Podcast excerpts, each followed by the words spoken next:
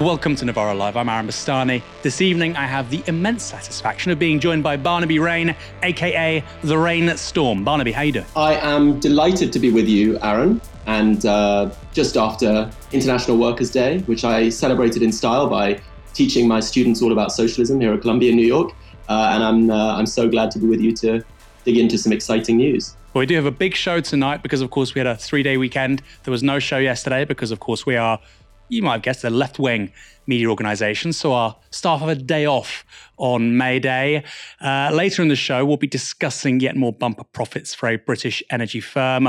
Royal propaganda gets even more bizarre as the King's coronation approaches, and a few other stories too. Are you excited about the coronation next weekend? And did you see that polling from The Sun saying that Labour should be really scared? Despite them polling a double digit lead. Do you think that's the start of the newspaper's attacks on Labour as we get closer to an election? And is Rupert Murdoch truly shook? First story. Keir Starmer has announced he's backing away from yet another key Labour promise. After months of speculation, the Labour leader has finally confirmed that his 2020 pledge to scrap tuition fees has itself been scrapped. Here's a reminder of what Starmer said about fees during the 2020 leadership race. At the end of his social justice pledge, he said he supports the abolition of tuition fees and investment in lifelong learning. Now, Starmer has appeared on Radio 4's The Day programme where he said this. We're looking at options, Justin, for um, how we uh, fund these fees. The, the, the, current system is unfair. It doesn't really work for students, doesn't work for universities. We need a fairer uh, way of doing this, and we're looking at a number of options. Obviously, we've got to do that against the economic background as it now is. And when we've come up with what we think is the fairest option, we'll then obviously announce that. What the Times quotes a senior party source as saying at a time when we're being so careful about spending commitments, it's a glaring anomaly that we still haven't moved on from tuition fees. In other words, that you are now going to abandon the pledge to abandon them. That is true, isn't it? Well, uh, I think we are going to set out a fairer solution, and Justin. So, but, know, but, but it won't be the it won't be the abandoning of tuition fees, will it? Well, we are likely to move on from that um, commitment because right. we do find ourselves in a different financial situation. But I, I, I don't want that to be read as us accepting for a moment that the current system is fair or that it's yeah. working because no, I do I, think I there are other ways of approaching You want to come this. up with other things, but you're being quite clear. You are going to move on from that pledge. Isn't it extraordinary? You've got two people there, Justin uh, Webb and Keir Starmer. Between them have paid zero, zero in student fees. If you bought a tea or coffee today, maybe at Pret, maybe at Greggs, maybe you bought a pasty, you spent more buying that than those two gentlemen paid for a university education, but apparently this is lost on them. At the moment, student fees in England are set at £9,250 per year and £9,000 for those in Wales. Scottish residents who are doing their first degree pay no fees if they attend Scottish universities and in Northern Ireland, they're capped at £4,360 a year for home students. Now, in 2019, the Institute for Fiscal Studies estimated that scrapping fees would cost the public purse just over £6 billion per university year group. And according to Sky News, Labour sources say it would cost an additional £12 billion up front. Starmer's U turn comes in the same week that Labour's elected student body voted to back a free education policy.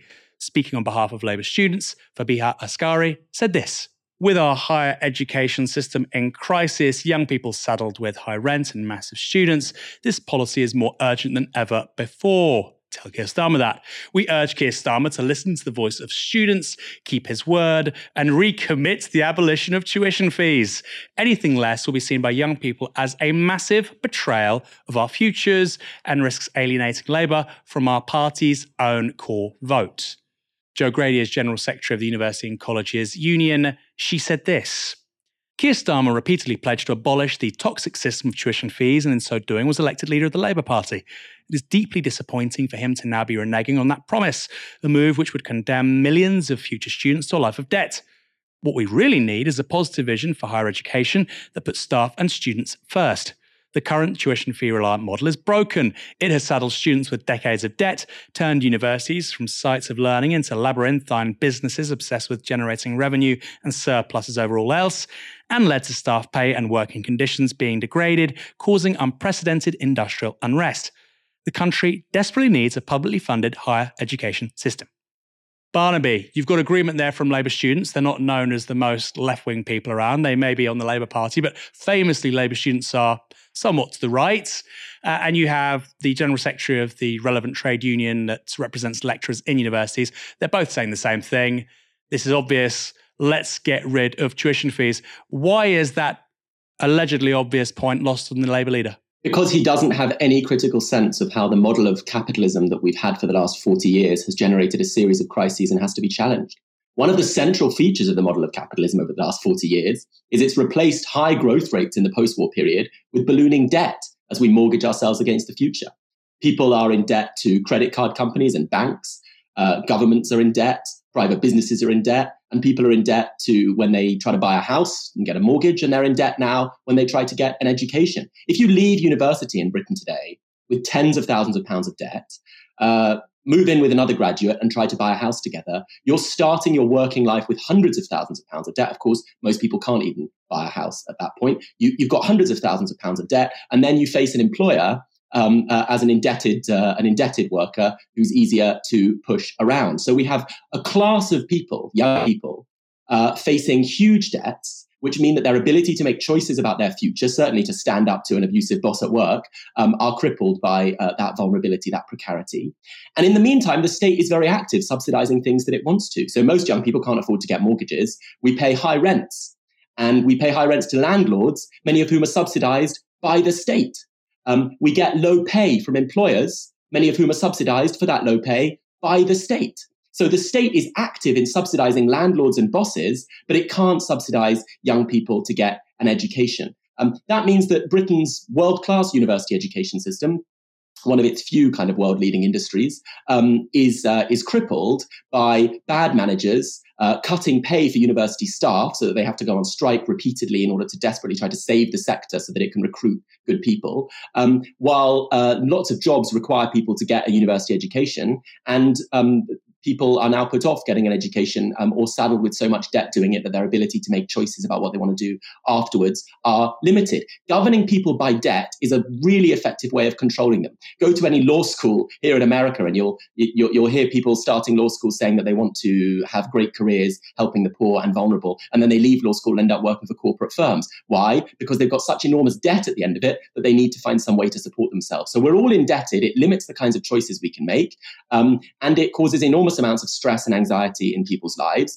And the state could be subsidizing a way out of that, but instead it chooses to subsidize big businesses, bosses, and, and, and multimillionaire landlords. And Starmer just has no fundamental criticism of that model of capitalism. Yeah, to just get into the details here. I mean, this is really extraordinary. And we should look at student debt as a as a tax. Um, the margin rate of tax for somebody who's earning around £26,500 a year which is a little bit below the average wage, but it's more or less there. The marginal rate of tax for somebody who's a graduate after £26,000 is 41 or 42%, if you include their student debt repayments and national insurance contributions. 41, 42%. That is higher than the marginal rate of tax for somebody who's earning 90,000 or 100,000 pounds, but who doesn't have student debt. Somebody like you know, Keir Starmer, of course, he earns a lot more than that in, in law, but uh, as leader of the opposition, that'd be ballpark what he's earning. Of course, after 120, 125,000, there's an even higher uh, rate of tax, but 41%, the marginal rate of tax for somebody earning £26,000 a year, nurses, doctors, computer scientists, absolutely extraordinary. And what I'll never understand is that you have conservatives and people on the right saying, we can't have tax too high, people will leave the country. What, what, what do you think this is? If you're paying somebody to train as a doctor, as a nurse, as a computer scientist, as a, anything, frankly, a teacher, whatever, and they've got this massive debt, this massive marginal rate of tax, and they can leave the country, where, by the way, if they go to Australia or Canada or the Gulf or somewhere in Asia, housing's cheaper, quality of life is better. What do you think they're going to do? It's no coincidence that one in three junior doctors are looking to leave the country. And clearly, a giant debt hanging around your neck is a part of that. Anyway, you would think most people would find that quite a, a, sensible argument to scrap fees or at least do something really serious about them, but apparently not if you're Keir Starmer. Next story. Starmer's abandoning of his tuition fees pledge is the latest edition where he's gone back on his word and made himself look thoroughly untrustworthy in the process. His excuse for dropping the promise to abolish tuition fees was that the economic circumstances have changed That's the same excuse that Starmer rolled out when he dropped another key pledge, which was to take key British industries into public ownership.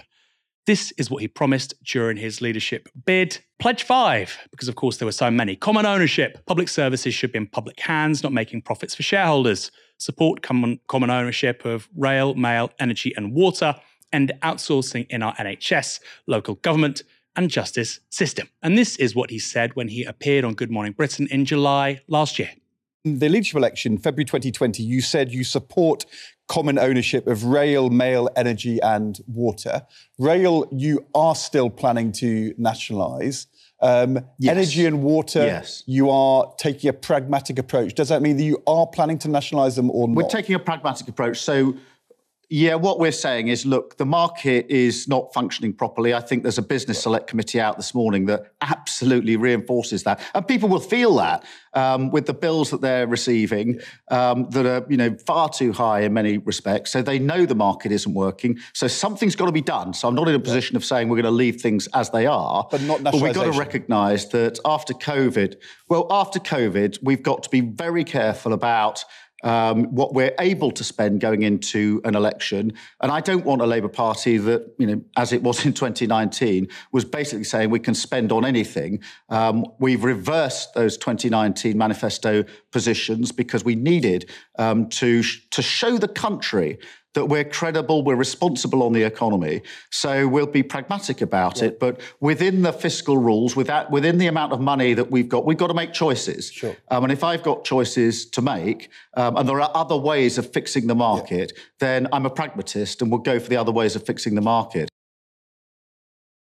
Well, back in 2020, Starmer wasn't so pragmatic because he promised that those pledges were set in stone no matter what hit the economy uh, over the next couple of years. Here he is talking to Andrew Neil on the BBC.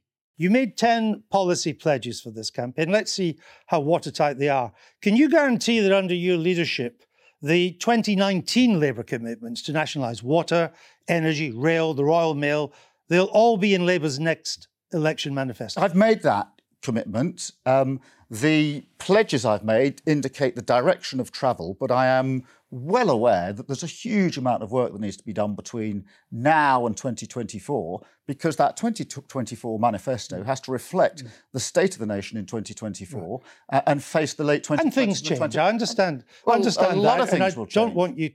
I'm not consider the, the, asking the, you to write the manifesto, but those four industries will be in the Labour manifesto for nationalisation come 2024. They will. They're baseline um, indicators of where we're going. I think that we'll need oh, to think about how indicator. we do it. Well, they will be. They they are. What I'm saying to the members here is, we need to build the case from where we are now to 2024.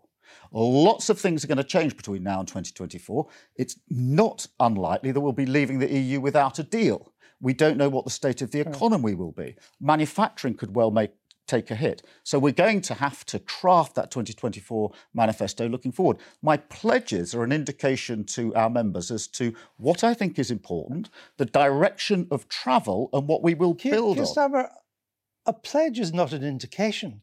A pledge is a word, is your word. It's a pledge. I'm not disputing that. I don't have any problem. So, is that. it a pledge that these industries will be in your manifesto for nationalisation? Yes, it is.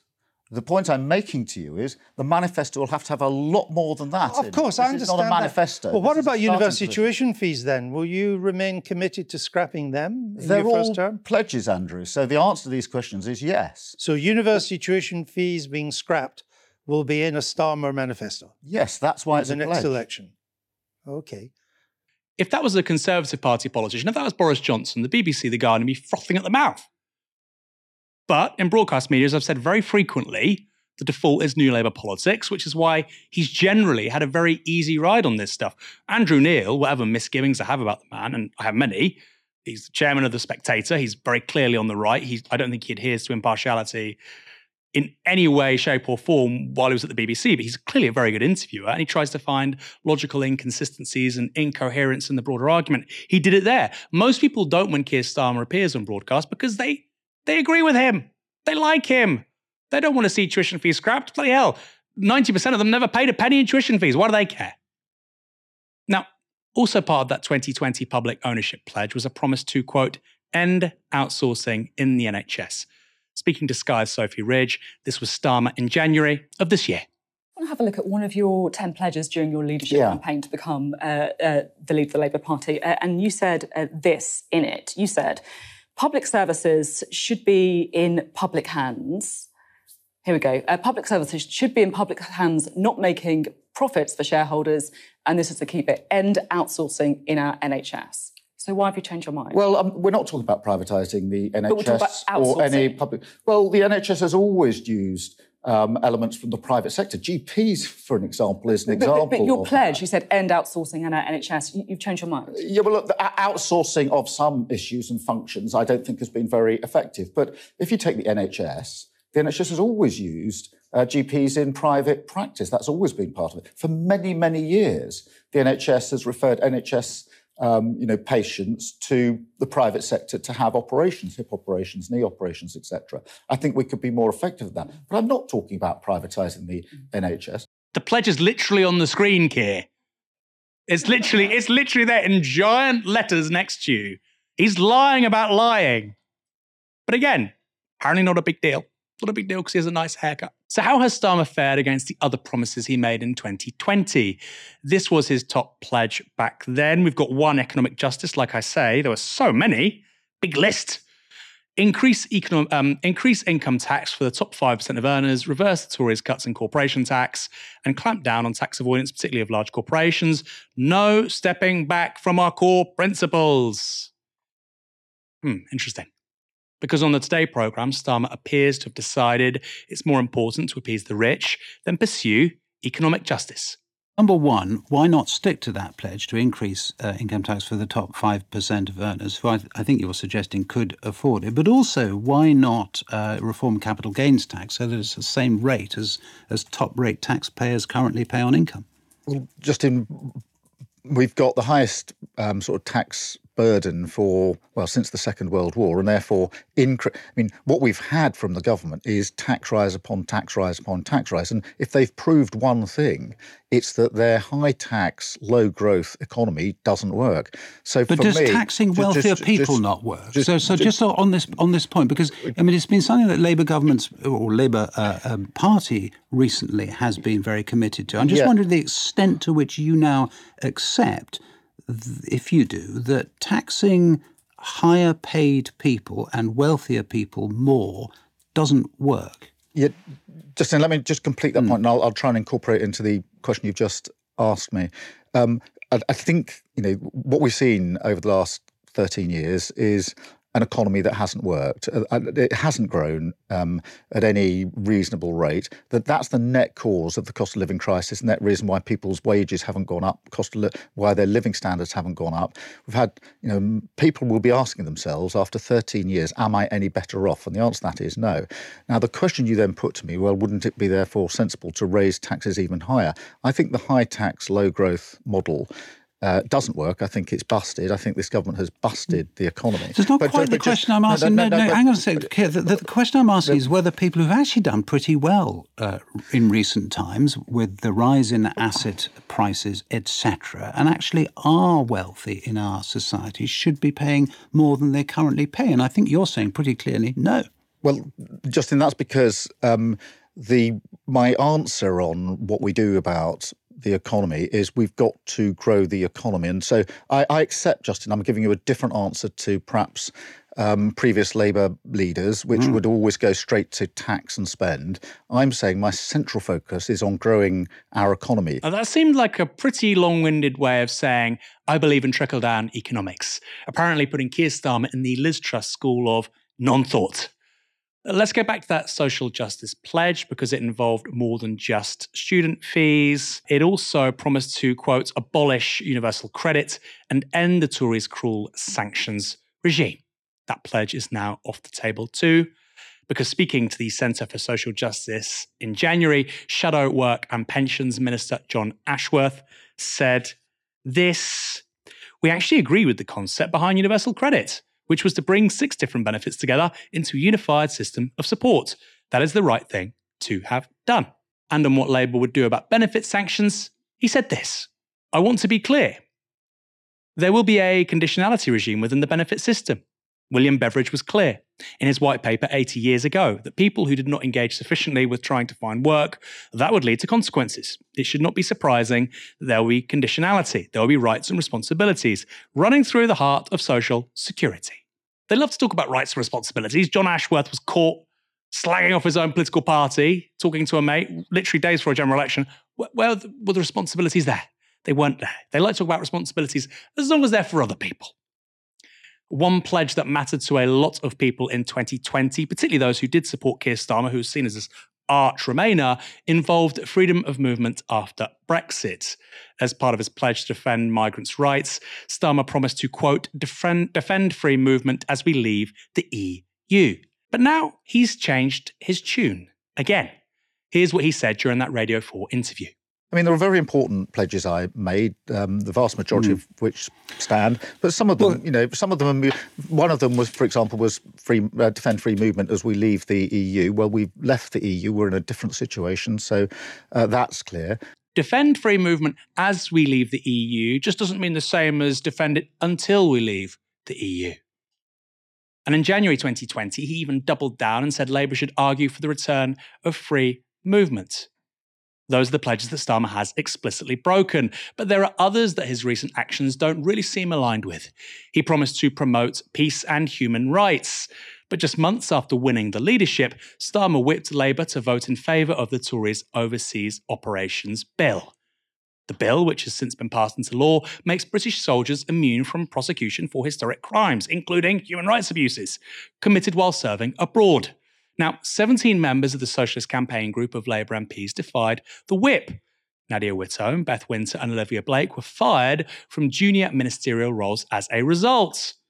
More recently, Starmer allegedly threatened to suspend 11 MPs who signed a Stop the War coalition statement urging a less confrontational stance by the UK government. They all subsequently withdrew their signatures. So, to recap, the promise to abolish tuition fees. Gone. Public ownership of utilities. Gone. Ending NHS outsourcing. Gone. Abolishing universal credit. Gone. Defending free movement. Gone. Increasing income tax on the top 5%. Economic credibility. Gone. Barnaby. Starmer comes across as a very slippery character, doesn't he? He is the Tucker Carlson of British politics, Aaron. He says one thing to his party audience, and he doesn't mean a word of it. You know, we recently discovered that Fox News hosts treat their audience with a kind of contempt where they'll tell them loudly on air that Trump really won an election, and then they'll go behind the scenes and say to their friends that they know it's all rubbish. That's exactly how Keir Starmer approached the Labour Party. His staff have recently wanted to present him as a figure of some uh, uh, aggression and um, and fight and verve, um, they know that he comes across as a kind of bland bank manager, and they want to suggest instead that he's someone who's got a fighting spirit in him. They planted a story in an interview that when he plays football, he shouts at other people on his football team because he really cares about winning. But their only strategy for showing that he has aggression is to show that he can beat up on his own party members, his own supporters, that he can attack the core constituency uh, that the Labour Party always relies on, whether it's young people who face a future indebted and they're going to get no help from the Labour Party, whether it's um, migrants and people from communities of migration um, who will see uh, an increasingly inhumane Conservative government uh, responded to by the Labour Party only by uh, calling it inefficient and not by challenging uh, a drive to the far right uh, in migration policies unimaginable a few years ago. Um, whether it's public sector workers whose uh, push for, for decent pay and in order to save the public services they work for won't be supported by the Labour Party. Every different sector of the coalition on which the Labour Party relies, Starmer wants to attack in the name of trying to show that he's different uh, from Jeremy Corbyn. The problem is, of course, that um, it's very easy to beat up on students and on uh, members of ethnic minorities and on public sector workers and on people on universal credit who can't afford to heat their homes while energy companies rake in massive profits. It's easy to beat up on those people. It's a bit harder to confront the people that you need to confront if you want to change the way that British society works so that it works for more of us, for the many, you might say, and not just the few. It's easier to beat up on the poorest and most vulnerable than it is to confront the real challenges that we face. And in fact, a zealous commitment to beating up on the poorest and the most vulnerable can rule out the ability to actually tackle the challenges we face. We're in the laughable situation now that Emmanuel Macron, the embattled president of France, uh, so committed to neoliberal dogma that he's willing to push through legislation without parliamentary approval, um, is able to nationalize, to have a nationalized energy company and so cut bills for French people, a committed Thatcherite. And Keir Starmer won't go near the idea of a nationalized energy company to cut people's bills while people in Britain shiver and freeze. Why? Because that's an idea associated with the left. So the, the Starmer strategy of seeming like a tough guy by beating up on those who it's easy to beat up on just makes him look like a pathetic kind of schoolyard bully um, who gets his tail between his legs whenever a big dog comes over and hands over his lunch money immediately to energy bosses, landlords, um, and, uh, and, and corporate billionaires while attacking uh, the smallest kids in the playground. That's Keir Starmer's model of politics. There's something else going on here, I think, that we should be aware of. Um, I said Keir Starmer's the uh, Tucker Carlson of British politics. He's also the George Osborne of Labour Party politics. So he announces big changes in his plans and he says, We're forced into this because of an economic uh, condition. COVID transformed the economic weather, and so we just have to change everything we want to do. That's exactly what George Osborne did in relation to the banking crash. The Tories had promised to, uh, to, to, match Labour's level of investment in public services in order to seem like a, a reasonable modern party, and then they seized a crash caused on Wall Street and in the City of London and used it uh, as thin justification for the kind of shrinking of the welfare state, shrinking of the social wage that they'd always been about always wanted to do. Starmer is here taking a leaf right out of the Tory playbook. You take an economic crisis in which there is a desperate need. We've literally known this since the 1930s, a desperate need in the face of economic crisis to invest in jobs and skills and opportunities just for the reproduction of capital, let alone any more ambitious aspirations. And in that moment of economic crisis, instead, you reproduce the most right wing dogma, which says, like a household, that a government must cut back its budget in the middle of a crisis. And you use that dogma to push forward an agenda which you always had anyway. There's a kind of contempt for basic truth here. There's absolutely no reason that COVID means that British soldiers should be able to torture people with impunity. And yet Starmer announces that he wants to push Labour MPs to ensure British soldiers can torture people with impunity. There's absolutely no reason that a worldwide pandemic means that we shouldn't criticize NATO, whose violence has, uh, has degraded and ruined tranches of our planet. But Starmer now announces that he'll discipline Labour MPs for criticizing NATO. Every single one of his U turns has in common not that it's caused by changing economic circumstances. That's just the right wing excuse. Every single one of his U turns has in common that it fits with Keir Starmer's politics, which is to be a cop, to be a servant of the British state and its violence, and so not to uh, care about freeing people all over the world and here in Britain from the forms of violence and degradation and humiliation that are meted out to us, whether it's by the police or by oil companies or by uh, rogue landlords. Uh, instead, Starmer sides with those forces of power and wants only stability and criticizes the Conservative Party only for its chaos and not for presiding over a system which is rigged uh, to benefit only a few and not most of us. I think it's really important to say as well that Starmer becoming Labour leader and the, the, the, way that happened and the way that this entire deception has happened, I mean, it clearly was a massive deception, was such a failure of the media because there were so few people actually inquiring, well, he's saying these things. Does he mean them? Is he going to back it up? What's his track record? He's presenting himself as this crusading human rights lawyer, friend of the Labour movement. Is that really who he is? You know, there were very few media outlets talking about that. Novara Media was one of them. I, I remember writing several articles saying, well, he, he voted for Owen Smith in the 2016 leadership election. He participated in the chicken coup. He um, has employed a bunch of people from, from Owen Smith's campaign, many of them on the party right. Does this tell us something? I mean, it's interesting, right? And yet there was not a single story like that from The Guardian or from the BBC or I think, to the best of my recollection, the New Statesman. And when I published those stories, you had people out there in the media, people like Paul Mason saying, this is propaganda, this is the Corbynites attacking Keir Starmer. No, we were trying to scrutinize a politician seeking a high office. That's what you're meant to do as a journalist. Apparently not if you're The Guardian, the BBC, or uh, Paul Mason. Next story. Energy giant BP has made $5 billion or £4 billion in profits in the first quarter of 2023. It's just the latest in a series of eye watering quarterly results for the oil and gas producer. This chart from the BBC shows how BP's profits have soared since the war in Ukraine began last year, reaching record highs in the second and third quarters of last year. Its total profit for 2022 was a whopping $28 billion, more than double what it banked in 2021. The latest results have led Labour to renew its calls for a larger windfall tax on the firm. Shadow Climate Change Secretary Ed Miliband posted this on social media. These enormous profits are the unearned windfalls of war, and every excess pound that the energy giants rake in is at the expense of British families. Labour would be doing the fair thing and bring in a proper windfall tax on oil and gas giants to help freeze council tax this year. Labour estimates that the energy giants like BP, Shell, and Centrica have already made £7 billion in profits so far this year from North Sea operations alone. That amounts to about £60 million a day. When he was Chancellor, Rishi Sunak introduced a 25% windfall tax on the energy companies.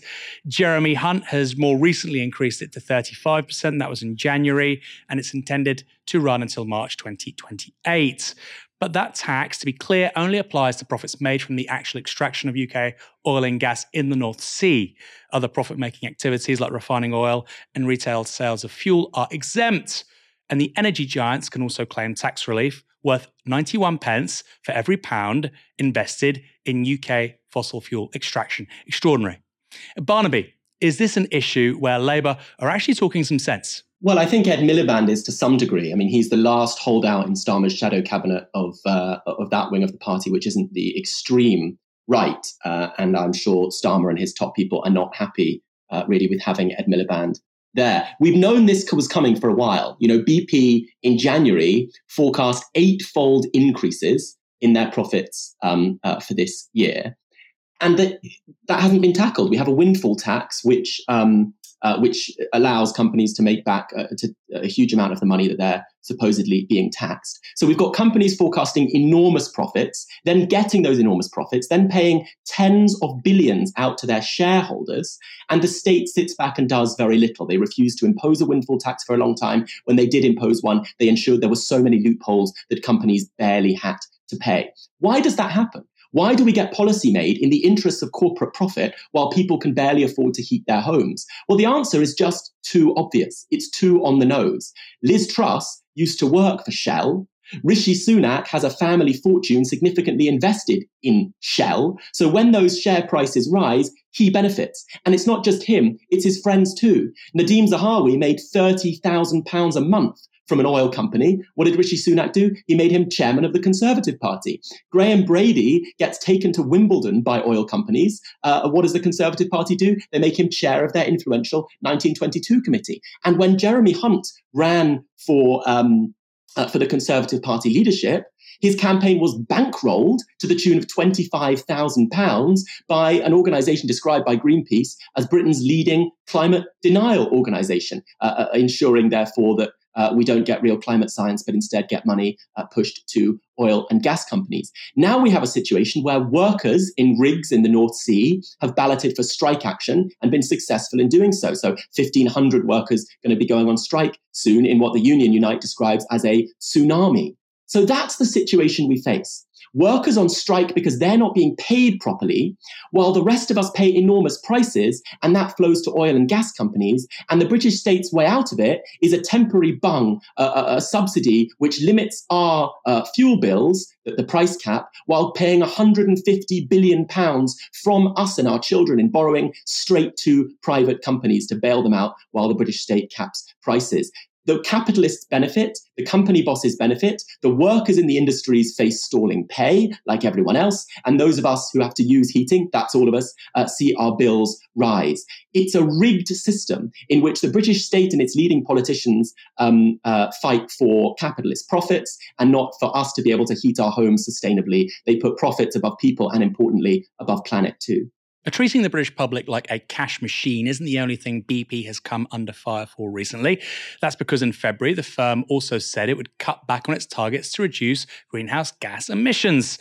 In 2022, BP pledged to reduce emissions by between 35 and 40% by the end of the decade, but they've rolled back on that, reducing the target between 20 and 30% in the same time frame. You can't say you haven't got enough cash, guys. In response, five of the UK's largest pension funds voted to sack BP's chairman, Helge Lund, last week. The BP reports this. The pension funds told the BBC they only found out about the change in BP's climate targets via media reports. They then approached BP to ask for a vote on the new targets, but BP refused, arguing it was not a material change to the strategy. Patrick O'Hara, Director of Responsible Investment at LGPS Central, told the BBC if you change the strategy, which is in regard to decarbonisation, you should really enter into a dialogue with those that supported you. He said he thought BP's decision was driven by short term profit considerations rather than long term sustainability of the company. Heaven forbid. Oil companies don't do that at all, do they?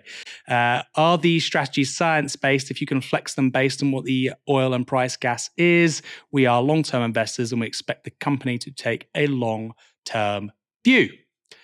Now, despite managing the pensions of a full third of the UK workforce, it wasn't enough to carry the vote, and Lund survived. Meanwhile, research from the think tank Commonwealth found that BP has handed 10 times as much to shareholders this quarter as they spent on low carbon investments. Here's that Commonwealth report. In Q1 2023, BP spent 10 times as much on shareholder payouts, dividends, and share buybacks combined as their capital expenditure on their low carbon segment, aka decarbonisation, for which investment fell compared to the previous quarter. So it was going down.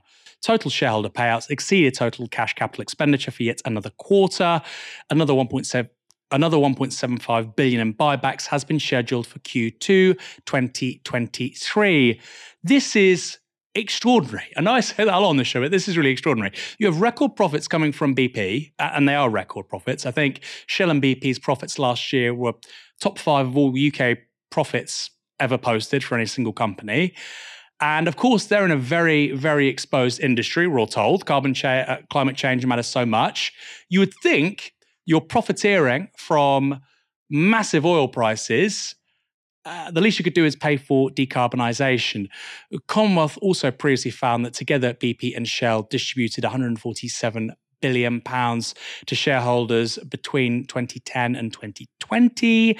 Again, you could perhaps justify all of this if it was paying for renewable infrastructure, which we will all come to depend on over the coming decades. But that's not what's happening.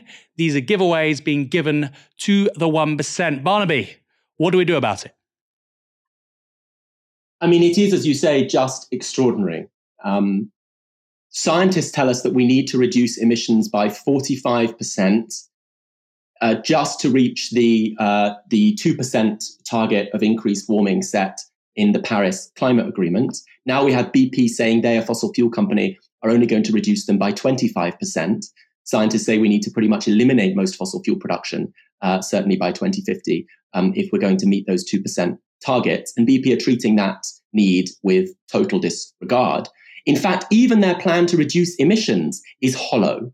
They want to reduce emissions largely by offsetting their emissions, that is to say, by continuing to pollute and destroy the planet, and then planting some trees and telling us telling us all that that makes it better. They'll still be destroying the planet. Meanwhile in their plans to reduce emissions they don't include 90% of the emissions which come from burning oil and gas. That's what are called scope 3 emissions which they just don't include in their plans to reduce emissions. So they're taking us all for a ride. Why on earth are they doing it the answer is pretty simple. It's all about the cash.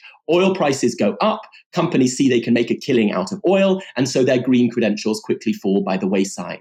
When they announced this shift away from uh, uh, making any real effort to save the planet, their share price, BP's share price, went up 10%. That's the pattern here.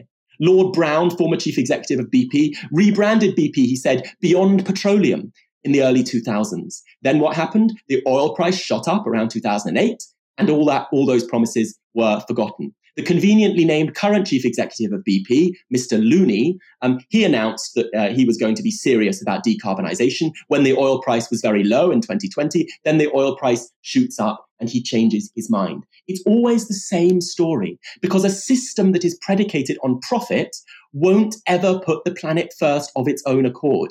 If you're an oil company boss, your job is to make money for your shareholders, and they're doing really, really well at it. So they won't, of their own initiative, stop making money for shareholders and invest in saving the planet. They'll always put a quick, put a quick buck first.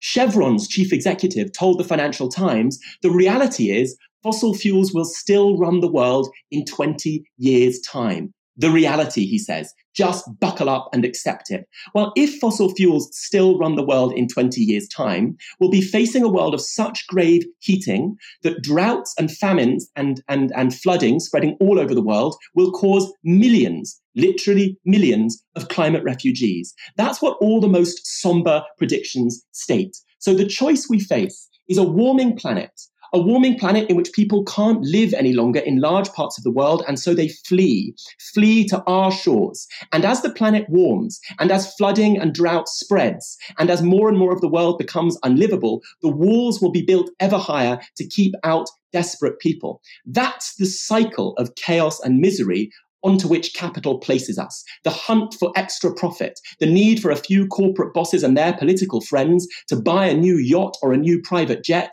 means literally burning down the planet. Because what will happen to millions of people in 10, 15, 20 years' time, even what will happen to millions of people next week, it doesn't much matter to corporate bosses who care instead about making an immediate profit. That's the system we live in. And it's not a system which is able to put the needs of climate first. You're not going to get it from private capitalists. We need a different way of running the world.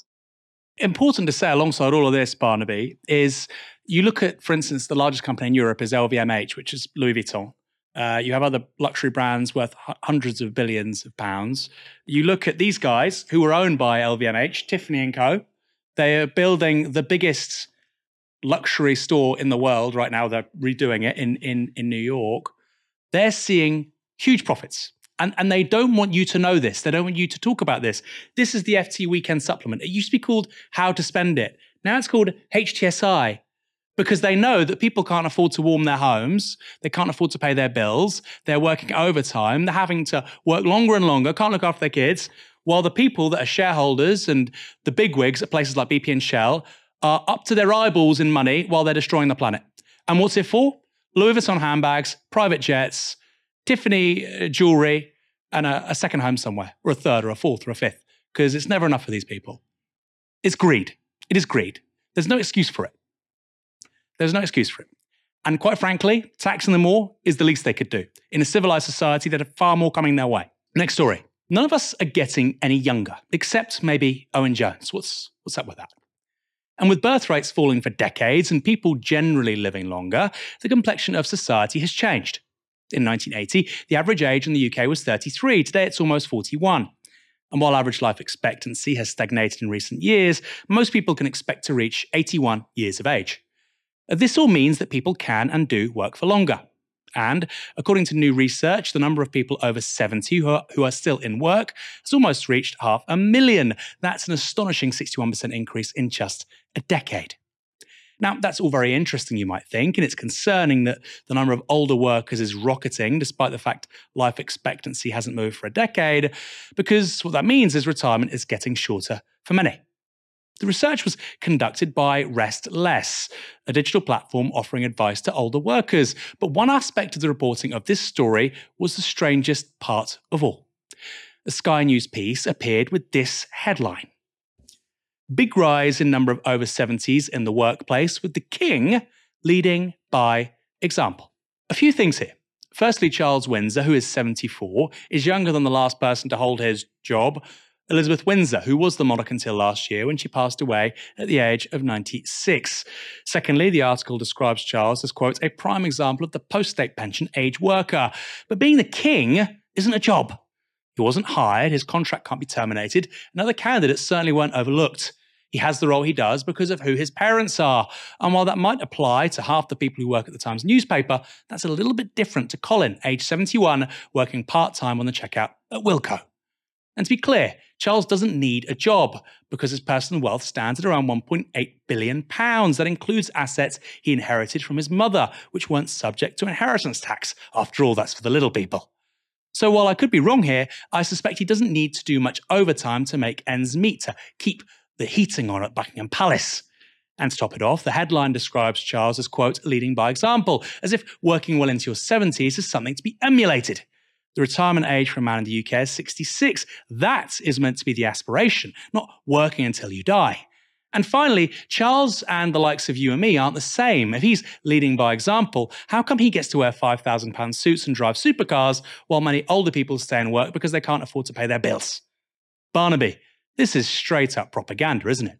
Absolutely. And we should take a lesson from the people of France who have a decent welfare state because whenever governments try to attack it, they get out into the streets and they defend it. Um, the lesson here is that if we want good pay and conditions for most people, we shouldn't look to the pay and conditions of Charles Windsor, except to say, why does he live a life so radically different from us?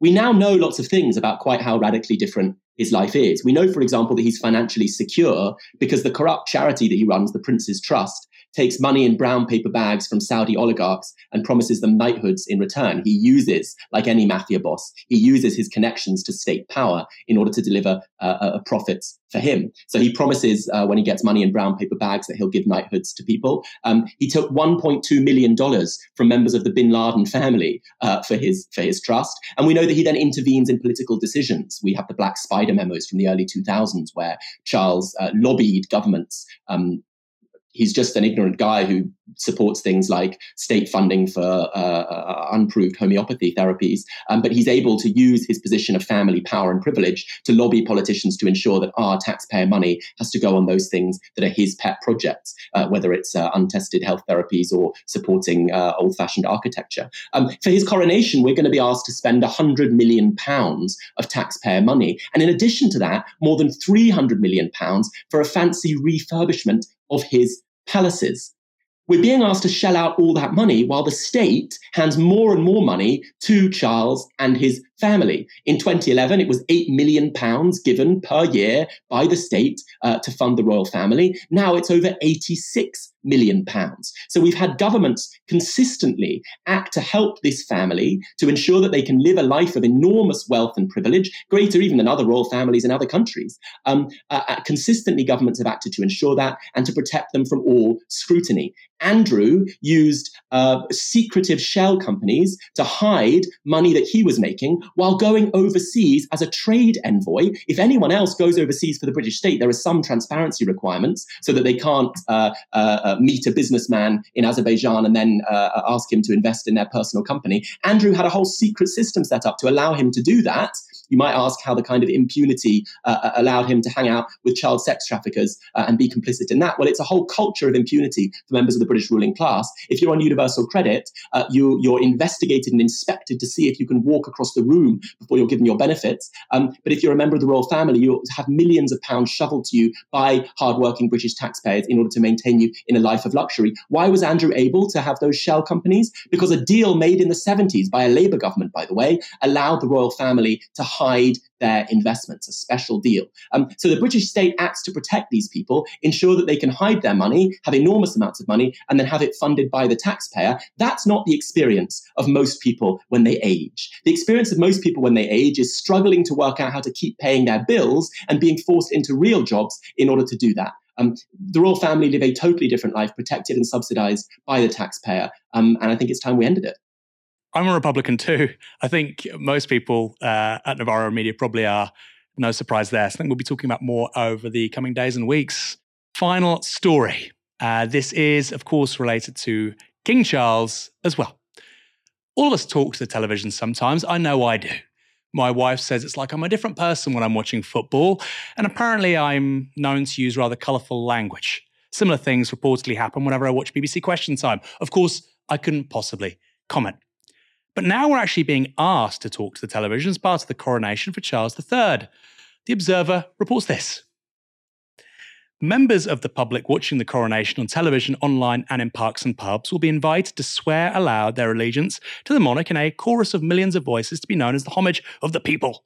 People around the UK and abroad will be invited to say the words, I swear that I will pay true allegiance to your majesty and to your heirs and successors according to law, so help me God, in a declaration that replaces the traditional homage of peers. Charles has talked about modernising the monarchy, and this is apparently what that looks like. After all, the homage of the peers has been a constant of coronations for centuries. At previous coronations, dukes and various members of the aristocracy were expected to pay homage to the monarch and pledge their allegiance to the sovereign, presumably so they wouldn't try and launch a coup or side with an invading foreign power. But today, such things are more likely to be a problem for a character in an HBO series than a consideration for the royals. So this has been updated by Charles to become a homage of the people, talking at your TV screen to you and me. Describing this momentous occasion, a Lambeth Palace spokesperson said this those watching and listening at home and elsewhere will be invited to make their homage by sharing in the same words a chorus of millions of voices enabled in the first time in history to participate in the solemn and joyful moment. Solomon joyful, that's rather a bit of a paradox there, but we'll, we'll leave that to Lambeth Palace. So, what will this actually look like? Well, the Archbishop of Canterbury will be leading the ceremony, and he will call upon, quote, all persons of goodwill in the United Kingdom of Great Britain and Northern Ireland and all the other realms and territories to make their homage in heart and voice to their undoubted king, defender of all. The order of service will read as thus. All who so desire in the Abbey and elsewhere say together, I swear that I will pay true allegiance to your majesty and to your heirs and successors according to law, so help me God. But that's not all, because it will be followed by this the playing of a fanfare where the Archbishop will proclaim, God save the King, with all asked to respond, God save King Charles, long live King Charles, may the King live forever. May the King live forever. Has this country turned into Disneyland? Because I hate to disappoint you, Justin Welby. King Charles isn't going to live forever. Nobody does. We all die. After all, he's just a man, not a god which kind of makes me think this whole thing is rather sacrilegious. But look, I'm a Catholic, so it's not really my problem. Barnaby, how do you feel about being asked to talk to your TV and asking that Mr. Charles Windsor lives forever? This stuff matters because the cultures of deference that are built into British society matter. The reason they care, the reason that when Charles was about to be crowned, they went into overdrive to attack and shut down protest, um, in order to make it look like the whole transition was seamless is because they know that making people believe that we're all inferior to those born with blue blood is one of the mechanisms by which class society gets reproduced. You know, I've seen it again and again and again. Smart people from working class backgrounds who are held back by a belief that they are genuinely inferior to those born with a silver spoon in their mouths. It's one of the ways that British hierarchies get sustained by telling us that we are somehow lesser than this family of uh, corrupt, uh, uh, child abusing, and, and, and those who cover up child abusers, um, uh, uh, uh, profiteers who gained millions and millions from slavery, and who now respond to that by saying they're going to fund one PhD to look into the slavery money that went into funding their palaces. Here's a different kind of suggestion for a different kind of country.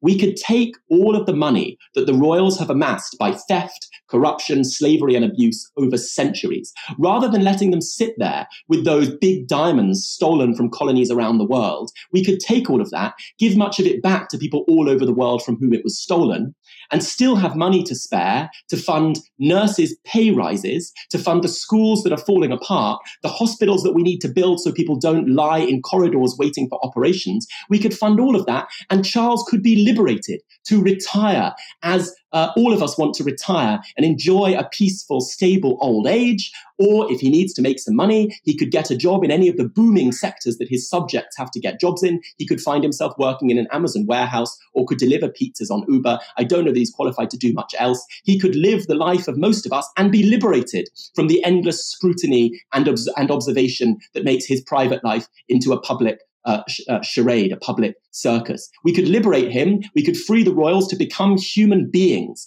and not uh, objects of endless paparazzi scrutiny. They could go abroad and, and, and, deliver pizzas elsewhere if they want to avoid scrutiny. Um, and the rest of us could could enjoy the wealth that they have amassed and not waste it on events like coronations. But these events aren't meaningless. They're ways of instituting deference. They're ways of telling British people you are inferior to those who were born above you, so you should do as you're told, shut up and accept the crap they give you. That's what royalty does. That's why it matters. Even if it didn't cost a penny, it would matter because it tells us that the world is divided into those who are born superior and those who are born to serve, those who are born to degrade and those who are born to be degraded. That's why some of them end up um, uh, abusing kids because the whole culture of the institution says that only some people matter and other people don't. That some people are there to be pampered with servants uh, uh, fulfilling their every whim, and other people are just there to be abused. That's not the kind of country I want to live in, and that's why I think we need to get rid of them to save them from their life of miserable family drama uh, and to save all of us from the culture of deference. I was going to say, Barnaby, you know, obviously King Charles, or as I prefer to say, Mr. Charles Windsor, he could get a job. I mean, he, he could also have a very nice life as a private citizen. You know, be, be like your son, like Harry, get a get a Spotify podcast. I'm sure you got a lot to say about architecture. It could be interesting. Speaking of podcasts, of course, this show has its own podcast too. The link is in the description. Go there. Wherever you listen to your podcast, you can find us there. We're Novara Live. Leave us a review too. We were number one for news on Spotify. I believe Alastair Campbell has taken that spot back from us again. So that wasn't long term regime change. Guys, we are in this for the long term. We are here to take the king's proverbial crown from him. So do head there. And if you don't want Alastair Campbell as numero uno, you know what to do. Uh, Barnaby, thanks for joining me this evening. It's been a pleasure, as it always is, Aaron. It's great to see you. You too. I'm, I'm glad we had less technical issues this week. Uh, always a great guest. And thanks everyone for watching this evening. Come back tomorrow for another show from 6 p.m. from now. You've been watching Novara Media. Good night. This broadcast is brought to you by Novara Media. Go to novaramedia.com slash support.